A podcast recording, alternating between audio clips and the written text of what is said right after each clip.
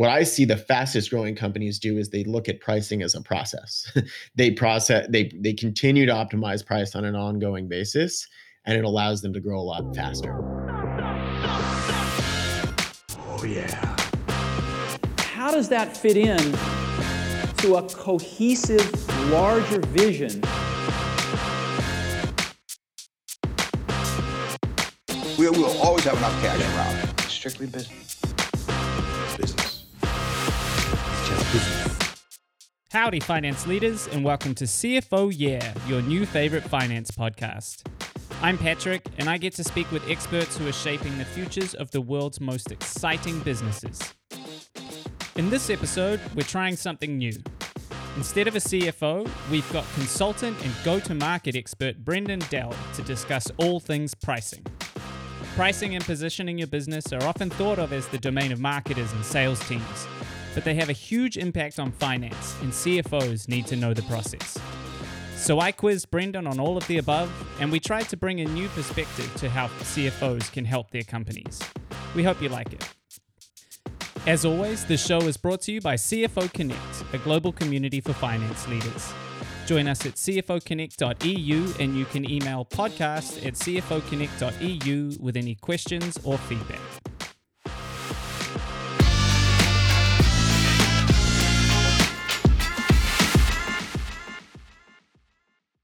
Brendan Dell, welcome to the podcast.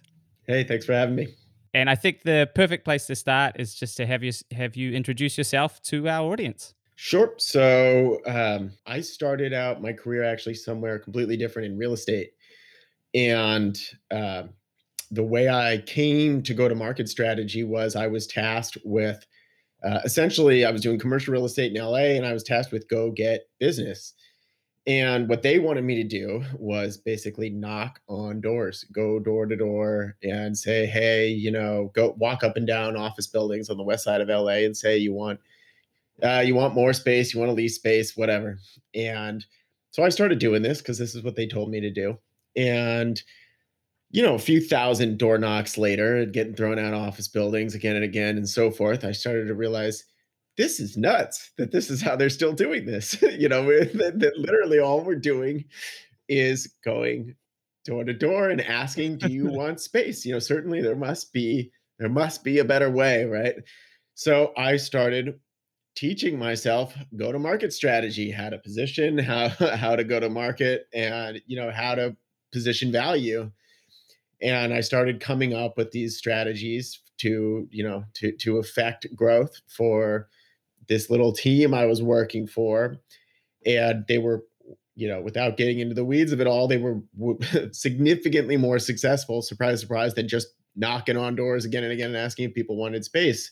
So at that point, um, technology was really growing. I I sort of took my story from this. I, I wasn't uh, super happy in real estate, and I started. You know, I was interested in technology and so forth. So I started sharing the story, sharing what I had done, and um, it you know i started incrementing clients and i've just continued to learn hone the skill and grow ever since. And today that makes you president of of your own company. Yeah so today what i do uh, i consult with technology companies on go to market strategy which is primarily two things in my practice. So from hundreds of uh, instances of working with growth stage companies beyond product. The two things that affect growth more than anything else is how do you talk about your product and how do you price your product? So that's that's where we focus. Positioning and pricing. Correct. Why why is go to market strategy do you think so interesting for say a CFO or a leader of a finance team in a company?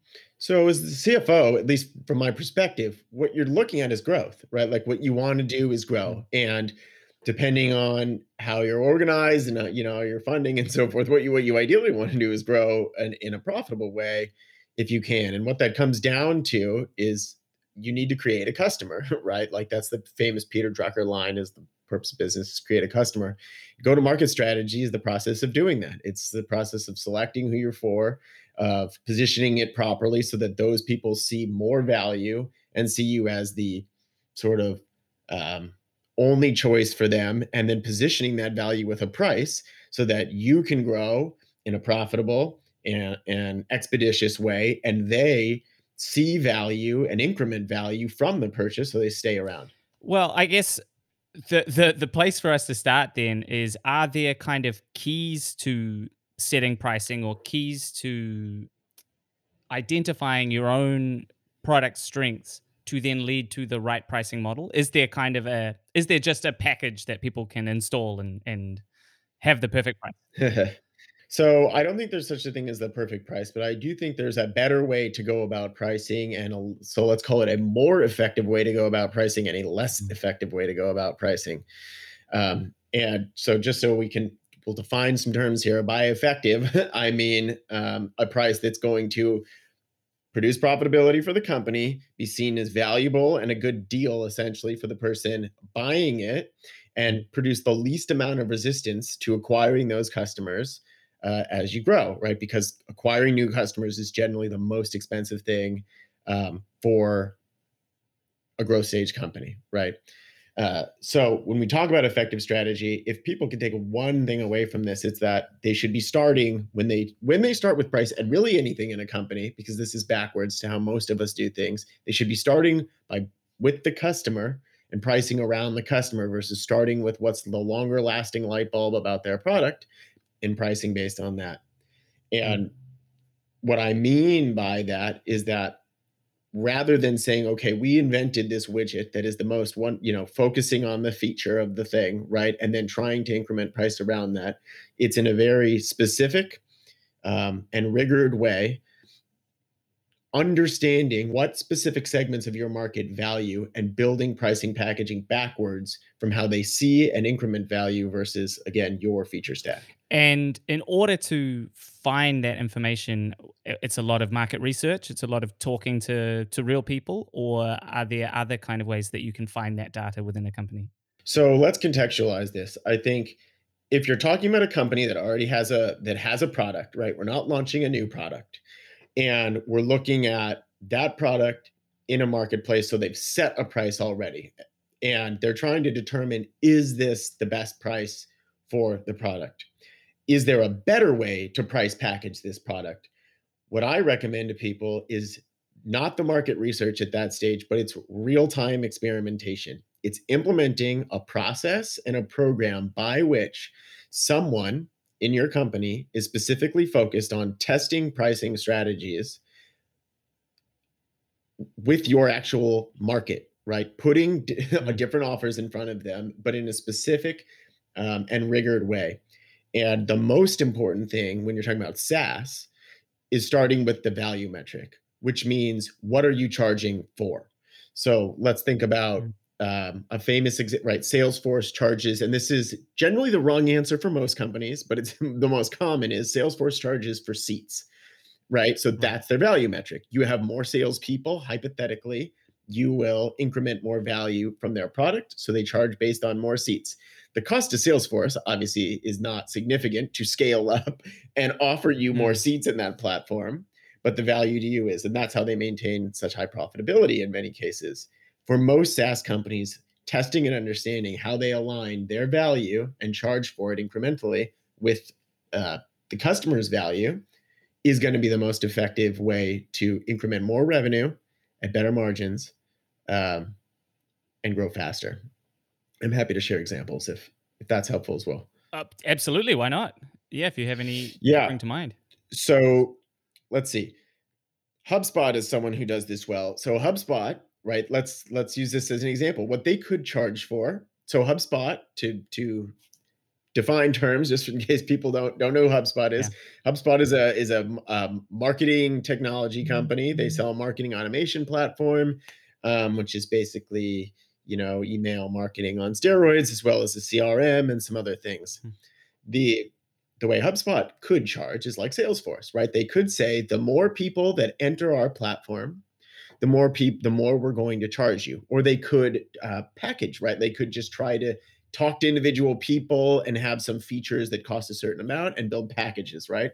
But what they do is build value around how many contacts are you emailing on a regular basis? And what that does is, as you as the marketer, right, the more people you're speaking with, the more value you should be incrementing out of the platform. Mm. And so it's a it's a virtuous relationship. Um, it's a, it's a sticky developed. one too. Having having been there, you know, in a in a really small startup where where we only needed 5,000 contacts the first year and then realized we needed 20,000 the next year. They kind of have you at that point, you know, and and yep. hats off to them. Like, good work. Uh, yeah, at that point, we sort of had to pay up to to take the next step. Yeah, and I think those are the so what like we can we can dissect that even further and say what is HubSpot doing well? First of all, it's low friction to start, mm. right? If you don't have a lot of contacts and you're early on and you're not necessarily going to see the value yet, I don't have to shell out 20, 40, 100k to get started, mm. right? As I grow, I can ramp up and then they continue to increment value around that by expanding into other parts of the ecosystem of the business with complementary offerings, right? Like HubSpot has a free a free CRM, and not everyone needs to have a freemium model. I don't I don't espouse that necessarily, but I do think finding ways to lower friction, um, getting started, is proving has proven to be a very effective uh, tactic. Yeah. To compare that again with Salesforce, who you mentioned just before, mm-hmm. I mean they're not when you really dissect them, they're not vastly different tools. They're both CRMs essentially with different mm. features. Mm-hmm. Is there a reason why you think, or perhaps you know, why Salesforce went the route that they went and HubSpot went the one that they did? Because you're exactly right. HubSpot could have charged for seats. Salesforce could charge for contacts. Well, I, th- from my perspective, the sale. So, Salesforce, first of all, when they started, it was a very different technology ecosystem, mm. right? And the costs of scaling, the the the way costs uh, were in software at that period of time were very, very different in terms of what it cost to create and deploy cloud solutions at that time. Um, and I do think Salesforce was really focused on a sales team, right? So for them, the value was it's really difficult to, to let's say, tie a software like we're going to charge you based on revenue or something like that. Mm. So they were focused on on sales leaders and the way they could increment that growth was based on growth of a sales team. HubSpot, when they started, really was focused on marketers. And so those folks are looking at that audience. Yeah. And so the way they can increment that growth is with the the growth of the contact list. Yeah. But it's interesting though, because again, having been in companies where we have moved to Salesforce, mm-hmm. uh, or in fact, where we've had both in place at the same time, being used by similar people at the same time, and often actually that decision, from my perspective, not being the decision maker in these cases, that decision more seemed to come down to branding. And in the end, really, it was a feeling that, hey, everyone's using Salesforce. I guess we need to use Salesforce as well. Well, which I find it's just an interesting thought. I'll tell you, I'll tell you this. Here's something that I think finance leaders often overlook. And I, to, in my mm-hmm. perspective, mm-hmm. it's to their detriment. A brand is, and this is true in B2B, and there's since we're, talking finance folks, there's significant data behind this. a brand mm-hmm. is the single most powerful growth lever that you can find. and it's because people buy whether or not you believe this people are people buy emotionally and this is true in software also and the reason is that they're putting their reputations their esteem out there in front of their colleagues on the line when they make recommendations and so it is mm-hmm. emotionally safe to say I recommend Salesforce, right? No, eh, every everyone everyone knows Salesforce. Nobody's going to be like that was a terrible yeah. that was a terrible idea you eh, to recommend Salesforce, right? It's the same reason Gong has invested heavily in brand for those. Gong is a couple billion dollar startup now in the sales space. Um, it just it gives people a default to make a decision because no one has time nor generally the expertise to truly line item compare is this solution better than that one? Think you have company cash under control? You may have a process to pay people back, but company spending is so much more than expense claims. Spendesk gives you one system to replace your old fashioned company cards, track online payments easily, and process supplier invoices faster than ever. Whether you're a growing startup or you've been doing this for decades, it's never too late to upgrade. Graduate from basic expenses to spend management today. Try Spendesk.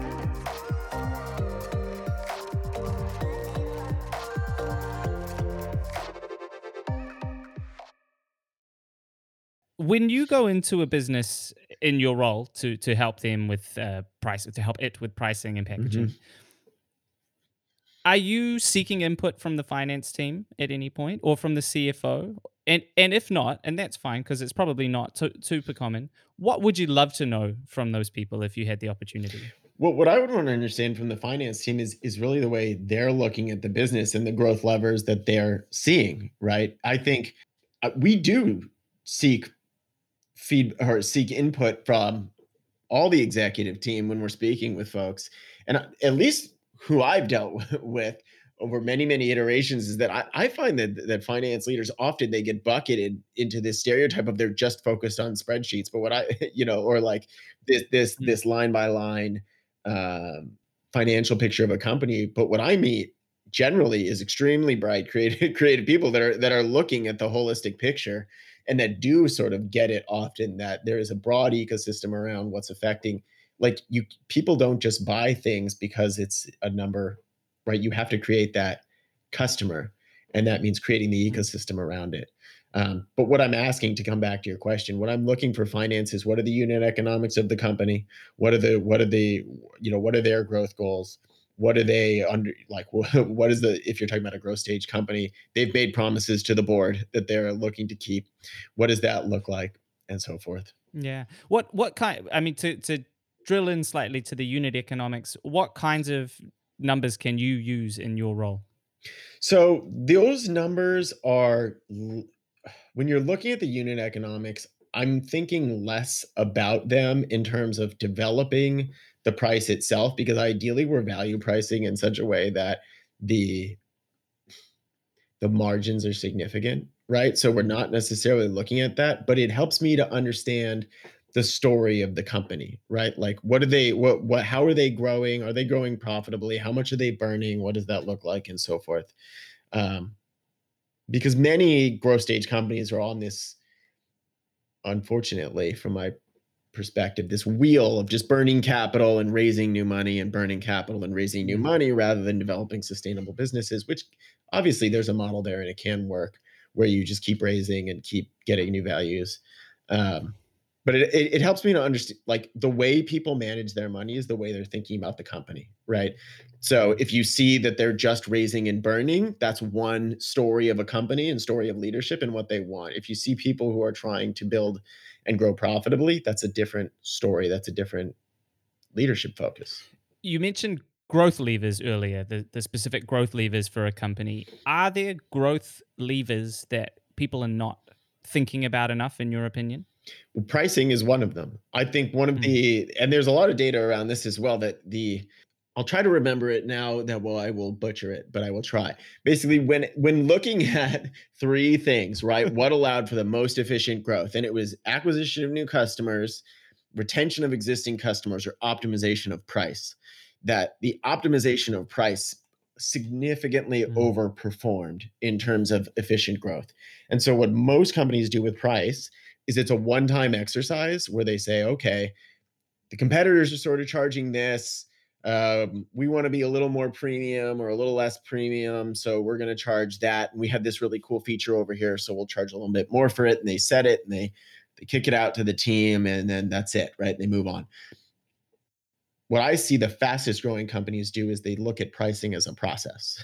they process they they continue to optimize price on an ongoing basis and it allows them to grow a lot faster. From a finance perspective, I also think some again with the brand piece of it here that investing in the brand and looking at that on trailing revenue, right? How are you growing over a period of time is a big miss. And I I use this analogy a lot of times, which is often anathema to early stage companies, but it's it's the case.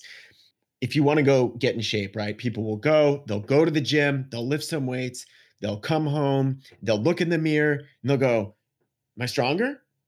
Right? Mm-hmm. Obviously, you're not stronger that day. But you do that for a year, and you're you basically you have to be stronger. And that's what a lot of people do with growth activities is they go to the gym that day and they have their team come back and they say, "Well, what happened? Did we make more money?" And they're like, "No, not today."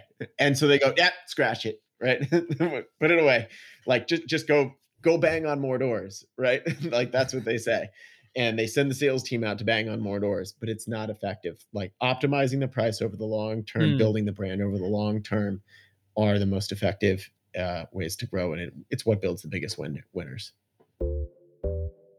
If you're enjoying this conversation, then you've got to check out CFO Connect, the global community for modern finance leaders, like the ones on this podcast. We host monthly events and workshops, have a private Slack group for CFOs, and a one on one member matching program. CFO Connect membership is free, but reserved for experienced finance leaders. So if that's you, head over to cfoconnect.eu and apply to join us.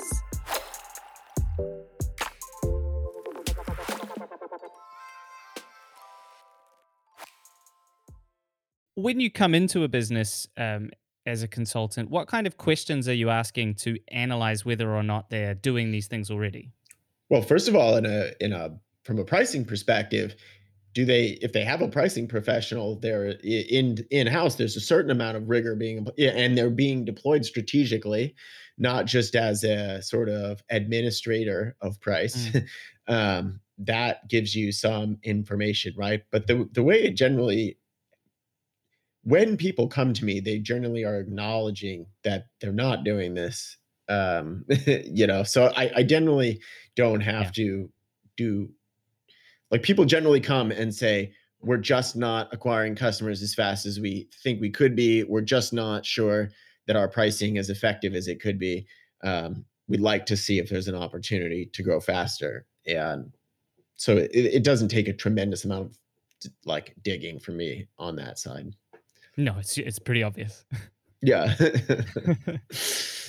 Uh, what do you think sales teams need most from from a CFO or from a finance team? What kind of data could they use, or information, or even um, just expertise that they may not have themselves that the finance team quite likely will have and could um, sort of donate to the sales team? wow, that's a good question.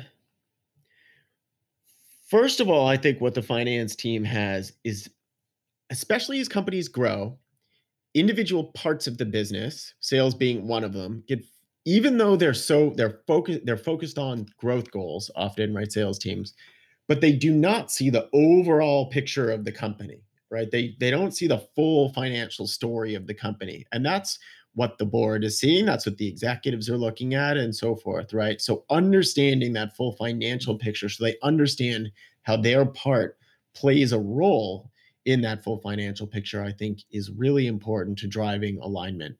Yeah, I mean, a lot of when we talk to a lot of finance leaders who are working with sales teams, one of the key things that they're doing is implementing more analysis skills in that team. So a lot of the stuff that you're talking about already, like um, helping sales teams to understand if I sell this package, it is actually worth this much to us versus if I sell this package, but but at a bigger scale, it's actually worth this much to us. And those kinds of it's it's sort of almost feedback from the from the end of the revenue back to the revenue generators, if you will. I mean, obviously the whole company is generating revenue.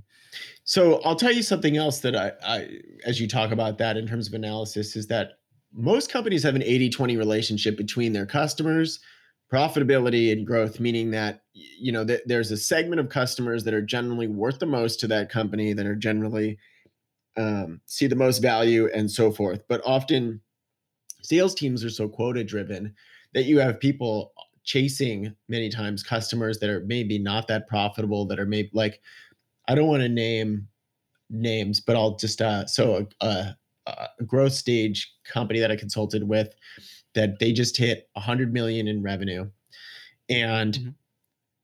so they're doing a ton of things right right so this is not to knock them but the Yeah. they still have this whole team that's focused on SMB despite of that 100 million like 90 million of it coming from enterprise and then they've got this entire team running around trying to chase all these small leads and they just because they the mission of the company i won't go into it but it helping the broader team understand that that is not good business like not every dollar is a good dollar you know and helping to focus the sales Mm. teams where the good dollars come from is so valuable because most growth stage companies don't just have resources to burn even if they have raised a lot of money and so Yeah. you want to be really focused Is that again, we can talk generally. Is that a a relic or a hangover of them beginning as an SMB focused business and expanding, or really much more, as you said, just trying to chase dollars wherever dollars exist? Uh, it's two things. It's chasing dollars where dollars exist, and it's um, aspirational on the part of the leadership that part of their mission is to bring this capability again without getting the specifics of the company Yeah. um, that they, their platform offers to everyone. And so they're saying we don't want to leave this segment out of it. We want to find a way to empower them and so forth. But what it creates is distraction and um, it's a drag on the business. And it's a drag on the sales team because the folks that are in that those roles then uh, often feel like they're chasing their tail and so forth because it's just it's like trying to fit a square peg in a round hole in terms of the, the product market fit I think that's sort of related to something that we do talk a lot about um, with CFOs in, in CFO Connect, which is expansion, international expansion or new market Mm. expansion. Uh, it's a really big topic that a lot of you know CFOs are pretty heavily involved in that because it can obviously mean a lot of yeah growth. It, it can mean opening new office it can mean growth but also opening new offices and there's an hr side to it and there's all sorts of things that the cfo has to deal with. Mhm. is that an instinct that you deal with often as well when you're when you're working with clients? That idea that exactly as we just said it may not be best to chase every dollar or or is there a way that you help them identify whether expanding into a new market or a new uh, geography is a good idea. I think when you have exhausted the opportunity with your best customers with it like when you start to hit saturation of a category within let's say the US where we're generally like on the you know the, the faster adopting you know we're, we're generally adopting new technology ahead of other segments in the world right? Um, and so when you start to hit a category saturation within that geography a lot of times it can make sense because they're they're just starting to see the wave a lot of times in any given category in other places. But as you pointed out there's so many logistics and um, complexities involved with going to international markets that a lot of times it doesn't make a ton of sense uh, if you haven't exhausted where you already are. Because the other thing is that the cheapest form of customer acquisition is word of mouth right and so you, it's Mm. easier to increment word of mouth when you when you deal in for lack of a better word an incestuous ecosystem right? Like people who speak with one another and have shared um, sources of information and so forth. And so the more you spread that out the harder it is to increment that word of mouth.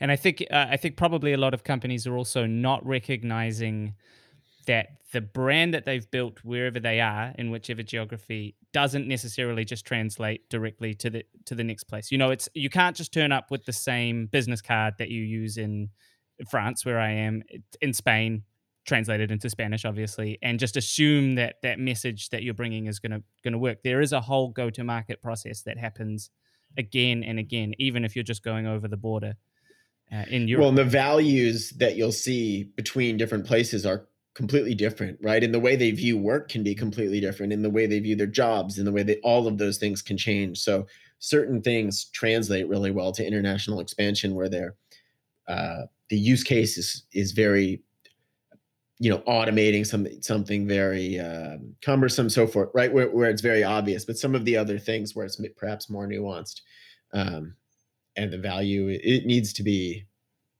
the demand needs to be created more as you say it can be an entirely different go to market strategy I have a, a fairly vague question for you, uh, so I hope you Sure. will take it in that spirit and, and you go anywhere you want with it. It's my question is just basically, what are you thinking about at the moment? What are your kind of um, obviously related to the work that you do, but what are your what are the trends or the things that you are trying to improve for companies that you work with? Are there any big things that are coming up again and again at the moment?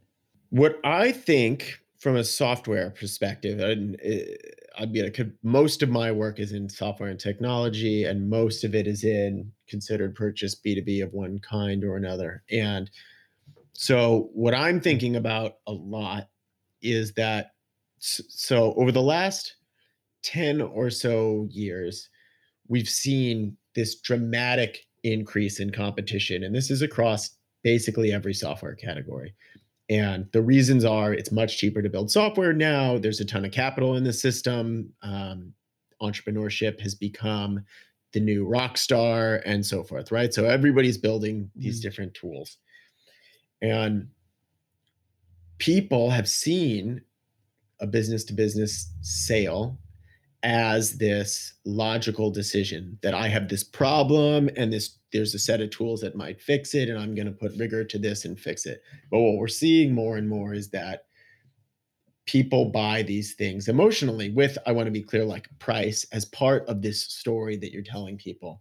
I mean, you look at the big winners right now, a lot of them are building this emotional narrative for people and this may sound fluffy for a finance audience, but one of the things that I would encourage them to think about is that it's not fluffy. It's it is very much rooted in a in a growth in in in data that this is successful. So the essentially what I'm thinking about is the next wave of winners are going to be the ones that can continue to look holistically at the story they're telling a market with the price being a critical part of that and being really intentional about how they're telling that story and what they're and and the most effective way to position and tell that story. That's a vague answer for you, but It was it was a vague question, as I said. Um, no, are there any specific examples of of brands and businesses that you admire in the way that they've told that story? Yeah, I think so. Gong is someone I mentioned earlier, and I think they've done so. Taking a step back, they are in a market when they got started. Chorus is one of their competitors. They already existed. Mhm. Okay. They both essentially do similar things or did. I, you know, I, I haven't looked at, you know, the, the feature benefit list recently. Um, but Gong has grown at, you know, 10x the rate of Chorus. So why? Gong changed the conversation, right? They didn't just talk about we do call recording, they talked about revenue intelligence, right? They told a story of change whereby they said, right now you have your sales teams guessing at the most effective way to go to market. We're going to give you data to optimize and, and give you the most uh, if Im, impactful tactics. And then they built a brand, and they're you'll you'll hear their growth leaders and their executives talk about this too. Their CEO talks about this a lot. That um, without that brand, they're competing on price and they're just another call recording software. But the brand that they've built, meaning giving it personality, giving it a feeling, right? Creating premium pricing that supports that. They didn't come down market to compete with Chorus. They just raised it uh, 200 million at 2 billion valuation, I think. Um, and a huge, so it's definitely technology, right? It's definitely those things, but the Mhm. brand people are always talk, talking about them. Go on LinkedIn and search search for them. You'll you'll, you'll have all these. You don't see anybody talking about Chorus. You know, it's because they they built this brand. They both do similar things. Um, so that's one example. Okay, well, we're going to wrap up in just a moment, um, but we always love to finish with some quick fire questions. Normally, as you know, we we do this with um, CFOs, so these will be slightly different, but not too different from what we normally do. Um, so, are you ready? Let's do it. Cool. First one: What is one finance tool or other tool, in your case, uh, that you couldn't live without? Finance tool. Well, for the business, um, QuickBooks is how we manage everything. Uh, outside of, you know, we're a small company, but outside of that, um, my running shoes is the one is the one tool I couldn't live without. But, Yeah. Any any recommendation? Oh man, that's like you know choosing between children or something. If it, yeah, for uh, the Saucony Endorphin Speed Pros is where I would uh, is where I would look. I think those are the, the best shoes Cool. right now. Yeah. if there was one part of your day to day that you could outsource completely and forget about, what would it be? so uh, from a finance perspective, I you know I, I essentially do outsource this, but yeah, all the management of all the books and um, expenses and things of that nature, I want to just be able to look at reports uh, at the end of the month and get a picture of what we're doing. Mm. Um, I don't want to be in the weeds with things. I don't think it's an efficient use of time. Uh, from a broader business building perspective, we create a lot of content um, for our company, and I want to be able to tell the story and i want this is something i have not mastered yet but i want it to appear in the right ways with the right visuals on all the right platforms and just go out there and do what i want it to do but that's uh yeah I think there are a ton of companies claiming that they'll do that for you at the moment and sort of trying to do it and are about halfway there. You, You- know, a ton of tools. There are a lot of tools, but like in finance, the Mm. tool is only as good as how you use it. And you know, mo- the most of those companies who claim they will do it, there are tools to handle distribution, but the key with content is that it's got to be contextual and specific to the platform. Otherwise, it does not. You can't just make an article and post it on Facebook and post it on LinkedIn. It- It doesn't. Nobody will engage in that way. So it's got to be contextual and specific to the platform, and getting that permutation across platforms is unfortunately I I don't have a great way to do it right now other than time. But if I could outsource something, that is what I would love to see uh, outsourced. what is the best advice you've ever received? Best advice I've ever received. All right, I'll give you I'll give you two. I'll give you one that's uh, general and um, one that's a little bit finance related. So the general advice I think the best I've ever received was actually somebody that CFOs would like following. Gentleman named uh, Mark Stiving, Stiving, who talks a lot about pricing, and he said, "Don't run away from what you don't run. Run toward what you do." And that he had wished he had started doing that earlier in his life. And I thought that was really good advice because I think a lot of times all of us make decisions in business and in a lot of ways based on fear rather than based on the you know belief that the goal can come can come true. So I, I really I liked that. And then the finance advice I received was from a, a VC that I was talking with recently. He said whenever he looks at a deal, he asks himself, why am I getting this opportunity? Like, why am I the one seeing this opportunity?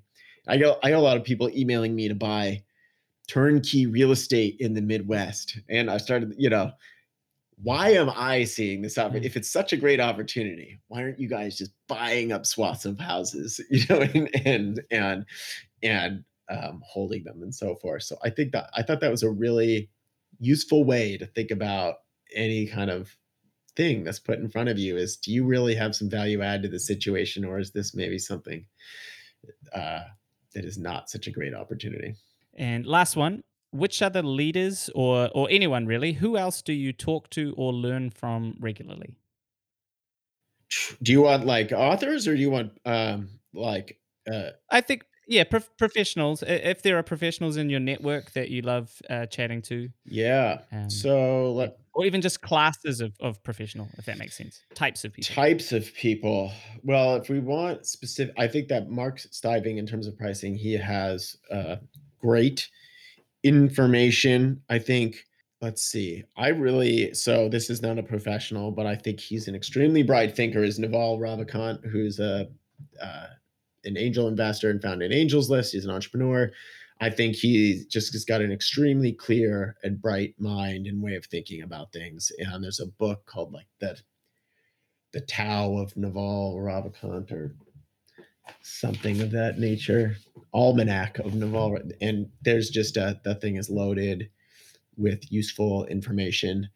Um, and from a professional standpoint, from a go to this is maybe not for best for finance folks, but from a go to market perspective, there's a gentleman, a friend of mine named Troy O'Brien from Expedia Group, who I've known for many years, and he um, he's just extremely bright about all this go to market stuff and fun to kind of talk about things with. Someone to follow on LinkedIn, maybe. Yeah, uh, he doesn't post too much. Um, on LinkedIn, I think Justin Welsh is a good follow from a sales perspective. Um, Perfect. And yourself, of course. of course, Follow Brendan. of course, yeah. Brendan Dell, thanks for joining us on CFO Yeah. hey, thanks for having me. CFO Yeah is brought to you by CFO Connect, the fastest growing global community for finance leaders. Join us for webinars and workshops, get our expert resources, and be a part of an exclusive Slack group just for CFOs. Join the community and exchange ideas with CFOs from the most exciting companies in the world. Just visit cfoconnect.eu.